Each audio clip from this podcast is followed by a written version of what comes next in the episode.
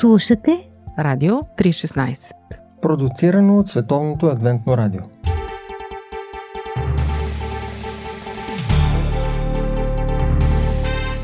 Вярата днес Събития и коментари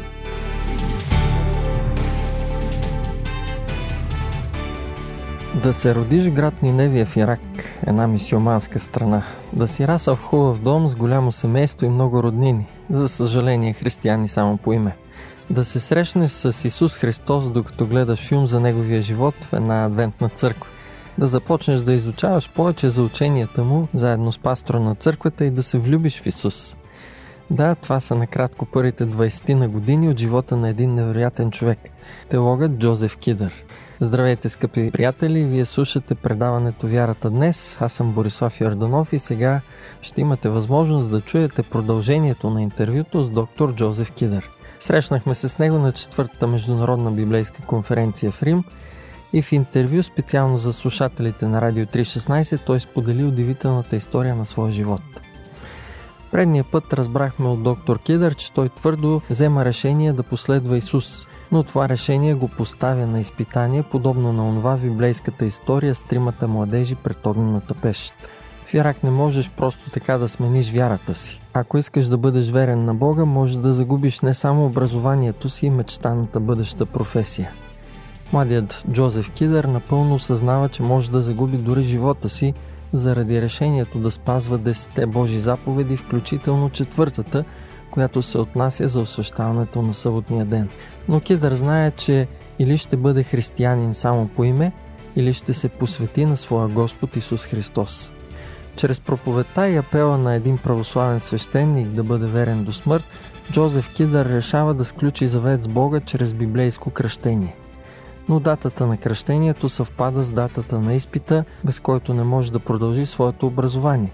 И тази дата се пада в събота. Така че ако иде на изпита в университета, ще запази образованието си, но ще наруши Божията заповед да бъде верен на Христос. Какво решение ще вземе и защо това е толкова важно за живота и бъдещето му? Слушайте продължението на историята на доктор Кидър за това как Бог върши чудеса и го спасява от смъртта.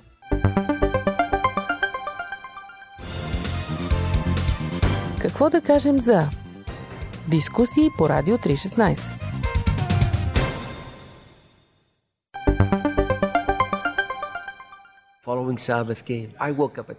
Следващата събота дойде и аз се събудих в 5 часа сутринта.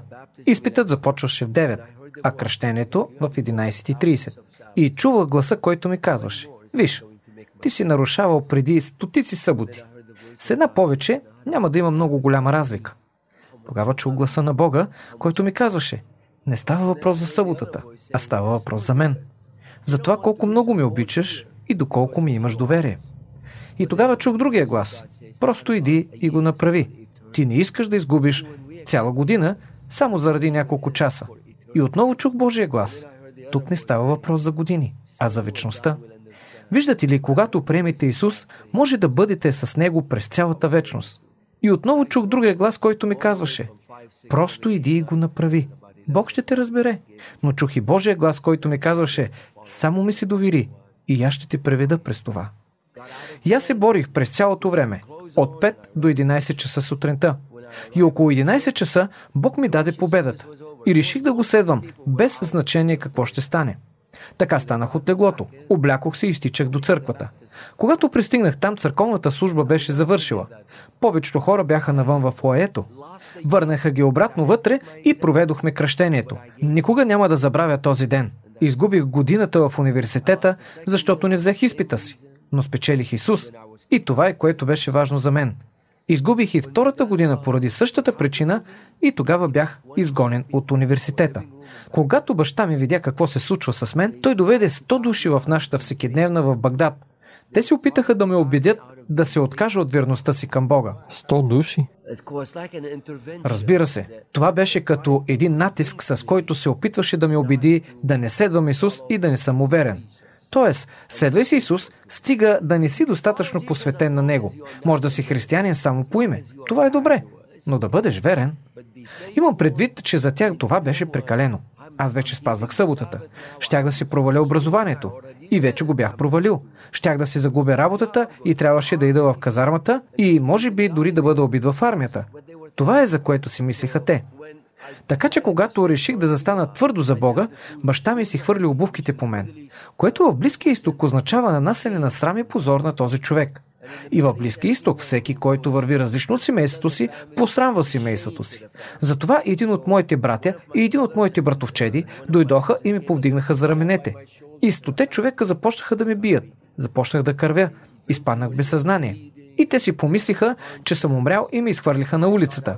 Сякаш бях някакъв тумор и те искаха да изчистят семейството. Но Бог запази живота ми.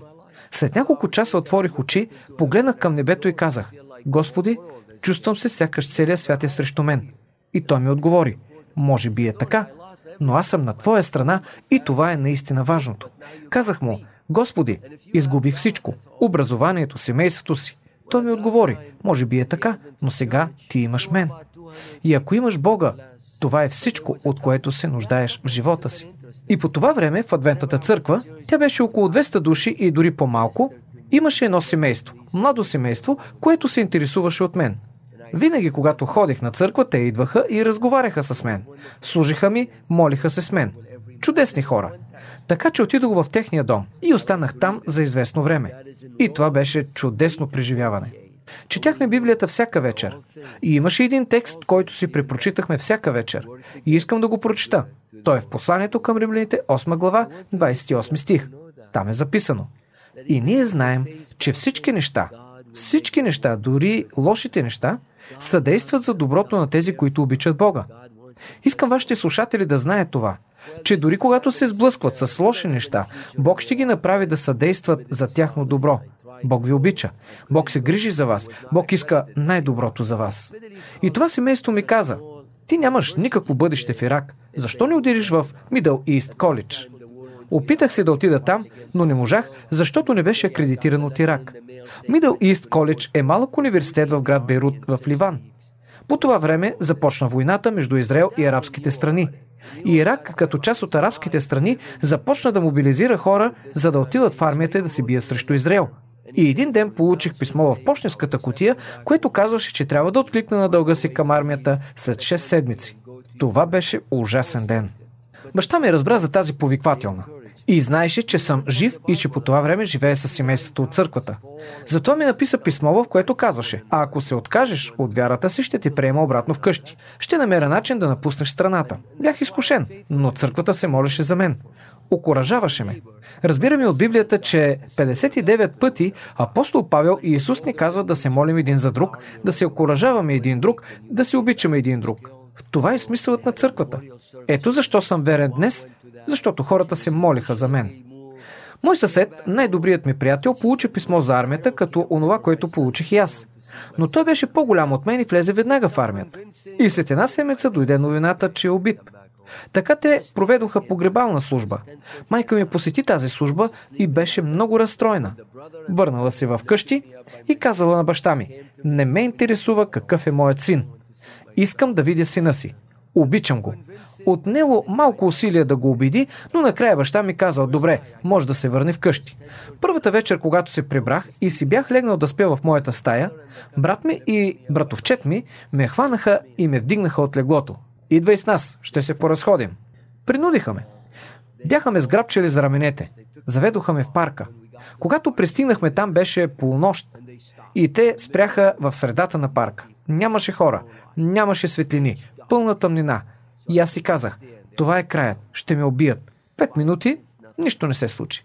Десет минути, нищо не се случи. Говореха ли ви нещо? Не говореха нищо, мълчаха. Накрая братовчет ми наруши тишината. Каза ми, виж, ти или си луд, че си готов да преминеш през това, което премина, или имаш нещо, което и ние искаме да имаме. Така че това ми даде възможността да споделя моята вяра с брат ми и с братовчет ми. Бяхме там, в парка, до 6 часа сутринта. В 6 сутринта брат ми предаде сърцето си на Исус Христос. И той беше толкова развълнуван, че доведе много други членове на моето семейство до Христос, а братовчет ми стана пастор на Адвентната църква в Ирак. Слава на Бога! Слава на Бога! Бог върши удивителни неща, когато му се доверяваме. И това е, което искам да кажа на вашите слушатели. Не се безпокойте за нищо. Просто се доверявайте на Господ. Вървете заедно с Него. Вярвайте Му. И Той ще направи всички неща да съдействат за ваше добро. А как избрахте да станете теолог? О, да. Семейството, при което бях отседнал преди да се върна вкъщи, ми каза, виж, трябва да бъде решен проблемът с армията. Така че казаха, нека се молим за това. И те се молиха. И Middle East College беше акредитиран от Ирак, което показва каква е силата на молитвата. Бог отговаря на нашите молитви. И успях да отида в Middle East College, но няколко войни започнаха. И някой ми каза, все още ли искаш да станеш инженер? И аз отговорих да. И той ми даде идея. Иди в колежа Уола Уола в Вашингтон и остани в Съединените Американски щати. Църквата ми се моли в продължение на 13 месеца и накрая успях да отида. И завърших за инженер и работих като такъв 3 месеца. Но почувствах призива да бъда пастор. Това беше от Бога, защото исках да споделям с другите какво съм преживял. Исках да кажа на другите хора за Бога. Така че отидох да изучавам теология и съм пастор вече над 30 години. Искам да кажа на слушателите, че по-късно майка ми се кръсти. Тя беше православна християнка само по име, но след като се кръсти тя, стана напълно посветена християнка. Това е моята история накратко. Наистина окоръжавам вашите слушатели да следват Исус. Това ще бъде най-доброто нещо, което ще им се случи някога. Следвам Исус повече от 40 години и го обиквам все повече и повече с всяка изминала година. Изпълва сърцето ми с радост и знам, че ще изпълни също и сърцата на вашите слушатели с радост. Бог върши удивителни неща, когато му се доверяваме. Доверете се на Бог и Той ще направи всичко да съдейства за ваше добро. Скъпи слушатели, след малко ще продължим интервюто с доктор Кидър. Той ще ни разкаже как Бог продължава да върши чудеса в неговия живот и в живота на други хора.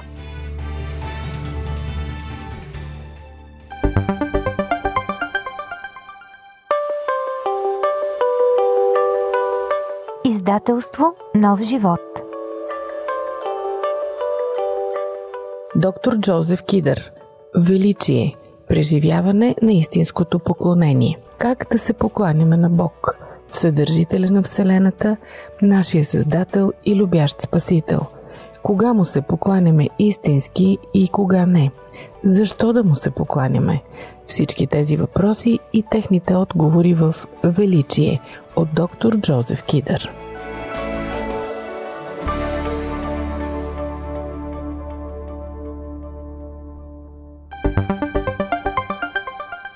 Скъпи приятели, вие слушате интервюто с доктор Джозеф Кидър и сега ще разберете каква е ролята му в обръщането към Христос на Тай Гибсън, автор на книгите Бог на има желание и Влюбване без край.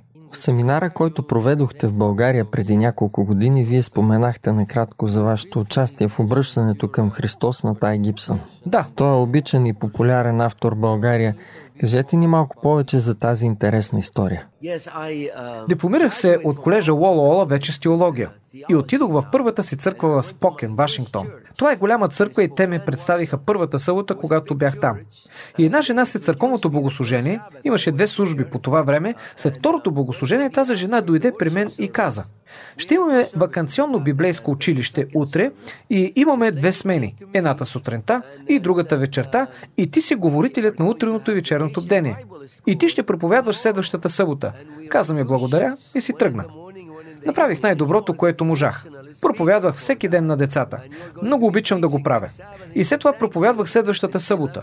И след проповедта на второто богослужение, една жена дойде и ми каза, дойдох, за да посетя сестра ми тук в Спокен. И исках децата ми да дойдат на вакансионното библейско училище, но те не успяха да дойдат поради други ангажименти. И между другото каза, знам, че сестра ми се интересува да разбере повече неща за Бога, Идете и я посетете. Мисля, че тя ще иска да изучава Библията с вас. Така взех с мен ръководителя на вакансионното библейско училище и отидох и започнахме библейско изучаване с Лора. Това беше сестрата на тази жена. И Лора беше много, много заинтересована. Тя имаше две деца, Ким и Чалас, които се присъединиха към библейското изучаване. Но също така Лора имаше дъщеря, която живееше с приятеля си в приземният етаж. Така че тя ме заведе долу по стълбите в приземието и поиска от тях да изучават Библията с мен. И аз ги чух да казват, не искаме да изучаваме Библията изобщо, не се интересуваме. Нямаме интерес от това. Тя им каза, или ще изучавате Библията с Джо, или ще ви изхвърля на улицата. Те нямаха никакви пари, нямаха никаква работа, така че започнаха да изучават Библията с мен. На каква възраст бяха те тогава? Бяха може би на 18, 19, 20, някъде там. Бяха млади, може би малко над 20 годишни. Нещо такова, но нямаха никакъв интерес в началото. И това бяха Сю и Тай. Това беше двойката. И в продължение на няколко месеца изучавах с тях. И те не бяха заинтересовани. И един ден прочетох пред тях Иеремия 29 глава, където Бог казва Аз знам плановете, които имам за вас. Планове да ви дам надежда и по-добро бъдеще. Планове да преуспявате, а не да ви нараня. И аз си тръгнах. Дойдох следващата седмица и те бяха четирима. Доведоха свои приятели за библейско изучаване. И в действителност това беше първото истинско библейско изучаване, може би след половин година. И те изучаваха Библията и накрая и четиримата се кръстиха. И на горния етаж майката и двете деца се кръстиха. И след това майката Лора започна библейско изучаване в дома си и покани своя съседка. И съседката покани съпруга си и една друга приятелка и всички се кръстиха. 21 души се кръстиха там. Бог извърши чудо. Нещо невероятно. Чудесно. Теологичната конференция, в която участваме сега е за библейската есхатология. Има ли нещо, което ви впечатли най-много на конференцията? Това, което наистина ме впечатли от конференцията е, че ние живеем в края на времето, въпреки че не знаем кога ще настъпи краят. Но обичам Исус и искам да дойде много скоро. И съм го обикнал и искам да живея живот, който ще му отдаде почет и ще го прослави. Това е главното нещо, което разбирам от тази конференция. Тези хора, които обичат Исус, купнеят да се завърне. И имаме толкова много доказателства в този свят днес, че Исус ще дойде скоро. Има много белези в Библията. И аз насърчавам вашите слушатели да изучават за това. За всички тези знаци, за които четем в Матей 24 глава. И за това как морала ще западне в края на времето. Как корупцията ще се разпространи по земята. Колко проблеми, войни и слухове за войни ще има. И на всичко това сме свидетели в момента. И то показва, че Исус идва много скоро. И аз се радвам на тази конференция и тя изгражда вярата ми в Исус. И съм нетърпелив Исус да се завърне. Имате ли някакъв специален проект или книга, върху която работите в момента? Написал съм 7 книги и за вашите слушатели препоръчвам да прочетат Величие, която се отнася за поклонението, как да израстваме в Господа, как да се молим, как да четем Библията, как да се радваме на присъствието на Исус. И мисля, че Величие я има и на български. Да, ние преведохме на български. И можете да я споделите с вашите слушатели. Да, ще поставим линк, откъдето могат да си я купят. Имаме и една нова книга, която излиза наскоро. Нарича се Пътуване към Божието сърце. Как да се радваш на Бога, как да го обичаш повече, как да вървите с Него. Пенсионирахте ли се или? Не, все още преподавам. Аз съм на 63. На 63 сте и преподавате в университета Ендрюс. Преподавам в университета Ендрюс в теологичната семинария и това много ми харесва. Какъв е вашият предмет? Преподавам духовно израстване и църковен растеж, иновативен евангелизъм и понякога църковно лидерство. В края, какво бихте искали да пожелаете на слушателите на Радио 316 и на всички българи? Преди всичко ще кажа, че много ми хареса, когато посетих България преди 4-5 години. Беше чудесно време, в което срещах много хубави хора. И е много красива страна. Разхождах се вечер по улицата и много ми харесаха хората. Затова ще кажа, че е чудесна страна с чудесни хора и беше невероятно. Това, което им пожелаваме е да изследват Библията и да научат повече за Исус. Затова съществува и вашето радио. И колкото повече опознават Исус, толкова повече ще го обикват. Знам това като много млади хора. Защото започнах да изучавам за Исус, когато бях млад. Младите хора мислят за финансите, за смисъла и значението на живота. Ще ви кажа, че Исус ще ви даде всичко това. И Той ще ви даде привилегията да прекарате вечността с Него. Ще изпълни сърцето ви с радост. Това е смисълът от следването на Исус. Много ви благодаря за това интервю. Винаги. Беше ми много приятно.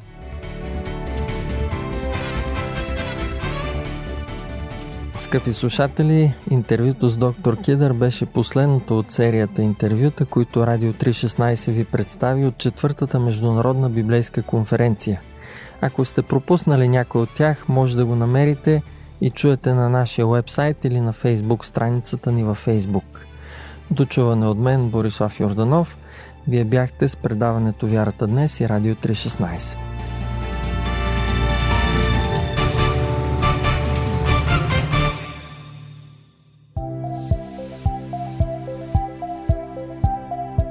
Слушате Радио 316 Продуцирано от Световното адвентно радио.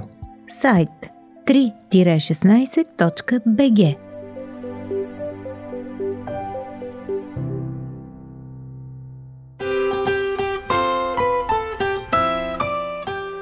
По пантофи.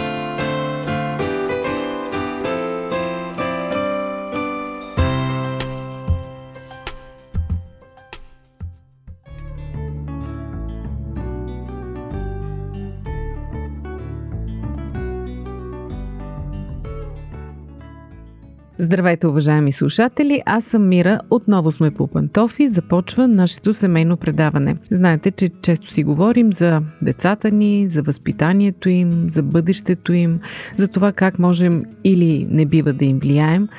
Днес попаднах на един много интересен материал, на една статия, посветена на манипулациите. По принцип, като че ли темата за манипулациите може да излезе извън семейния кръг, но днес ще говорим не толкова за това какви добри манипулатори са децата ни, как понякога постигат каквото искат с техните сладки номера, а по-скоро за това как ние, родителите, можем да се превърнем в манипулатори. Къде е границата между възпитание и манипулация? Объркващо е, признавам, доста оплетено, защото понякога ние ползваме инструменти във възпитанието, които граничат точно с манипулация. Всеки родител в определен момент, за съжаление, се превръща в манипулатор на съзнанието на децата си, дори да не осъзнава, че го прави. Опитваме се да налагаме на децата си своето мнение, вкусове, разбиранията за живота, Обедени сме, че тъй като ние сме живели по-дълго, видели сме повече, значи и знаем повече, можем да вземем по-добри решения и това в повечето случаи е така. Най-доброто нещо е един родител да внуши своята ценностна система на децата си, своите убеждения, но къде да спре? Сякаш ние възрастните грешим не по-малко от децата по този въпрос. Скъпи приятели, ако се върнете към собственото си детство, може би ще си спомните как сте били манипулирани. В момента сигурно не сте го разбрали, но когато сте пораснали, сте си казали ясно, о да, тогава мама здраво ме манипулираше. Е, не го правете вие с децата си. Защото намеренията ни са винаги добри. Това е 100% сигурно. Никога не бихме манипулирали детето си, както бихме манипулирали началника си или пък подчинените си с някакви тайни егоистични намерения. Напротив, ние мислим за доброто на децата си, но въпреки това им нанасяме вреда, когато си позволяваме манипулации. Кое е обратното на манипулацията? Откритите и честни взаимоотношения. Разбира се, това предполага детето да е достигнало известна възраст, когато има свое мнение и ние трябва да го уважаваме. Не говоря за съвсем мънички деца, които не разбират от аргументи, но вашите пораснали деца имат право на мнение. Разбира се, то може да е погрешно, даже много често е погрешно, но не е честно пък вие да ги обработвате, така че те да го променят против волята си. Родители, които съзнателно и редовно манипулират децата си, не си дават сметка, че по този начин възпитават едни кукли на конци. Скъпи приятели, така децата ви стават податливи на манипулации и утре ще бъдат манипулирани от своите половинки, от техните роднини, от началниците си, от колегите си, от приятелите си, ще се превърнат в едни перманентни жертви, защото ще си останат инфантилни, ще са свикнали някой друг да вземе решенията вместо тях, а такива хора не са щастливи. Какво да кажем за дискусии по Радио 316? Вие слушате Радио 316. Продуцирано от Световното адвентно радио. Кои родители са манипулатори? На първо място авторитарните родители. И колкото по-интелигентни са, толкова по-лоши манипулатори са. Лоши в смисъл по-успешни. Някои родители смятат, че този подход е най-висшият пилотаж в изкуството на възпитанието. Много жалко. Разликата между манипулирането и добронамерения съвет е в толерантността, в искреността, в уважението към мнението на детето, в вярата в неговия потенциал. Когато вие оставяте на детето пространство да каже не, аз не съм съгласен въпреки твоите аргументи, тогава постъпвате правилно. Защото и Бог така постъпва с нас. Обеждава ни, моли ни, показва ни какви ще бъдат последствията, но оставя на нас да решим. Докато когато ние се опитваме да внушим на децата си, че те нямат необходимите качества да решат правилно, затова е по-добре да послушат нашето решение, за съжаление не постъпваме като Бог. Ние си постъпваме като големия манипулатор. Основният инструмент, с който си служат манипулаторите, е внушаване на чувство за вина от детето.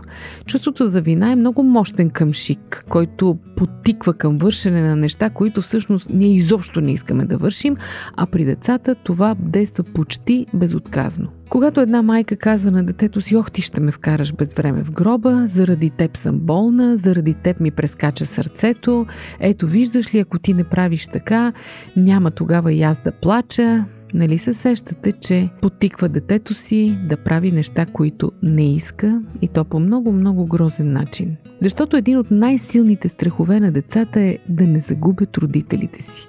И точно този страх манипулаторите използват, за да си постигнат, разбира се, някакви техни цели. Друг инструмент на манипулацията, освен чувството за вина, е шпионирането. Много манипулативни родители нямат никакви скруполи да шпионират децата си, да им претърсват вещите, да им четат дневниците, да им преравят съобщенията в телефона, да им отварят електронната почта. Те обикновено настояват да знаят паролите и внушават на децата, че ако крият паролите си, това непременно означава нещо много лошо за тях. Изобщо, родителите манипулатори не зачитат правото на лично пространство на децата. За съжаление, такива родители не вярват в интелекта и потенциала на собствените си деца.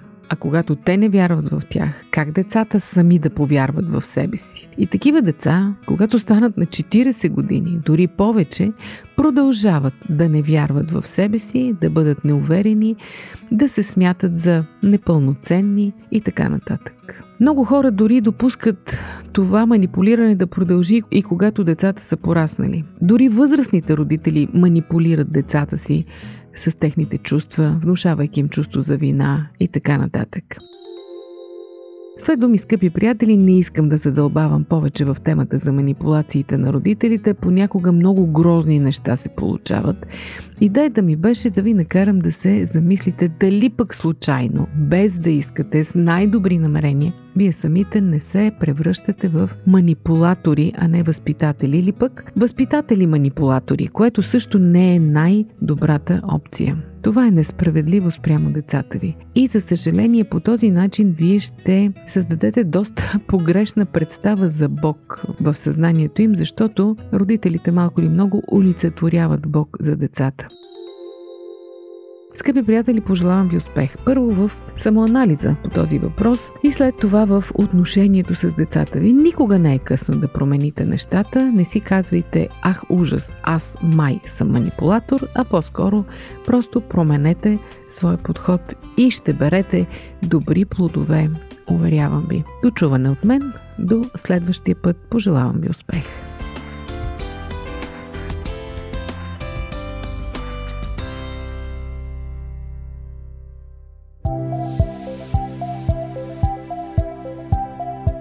Радио 316.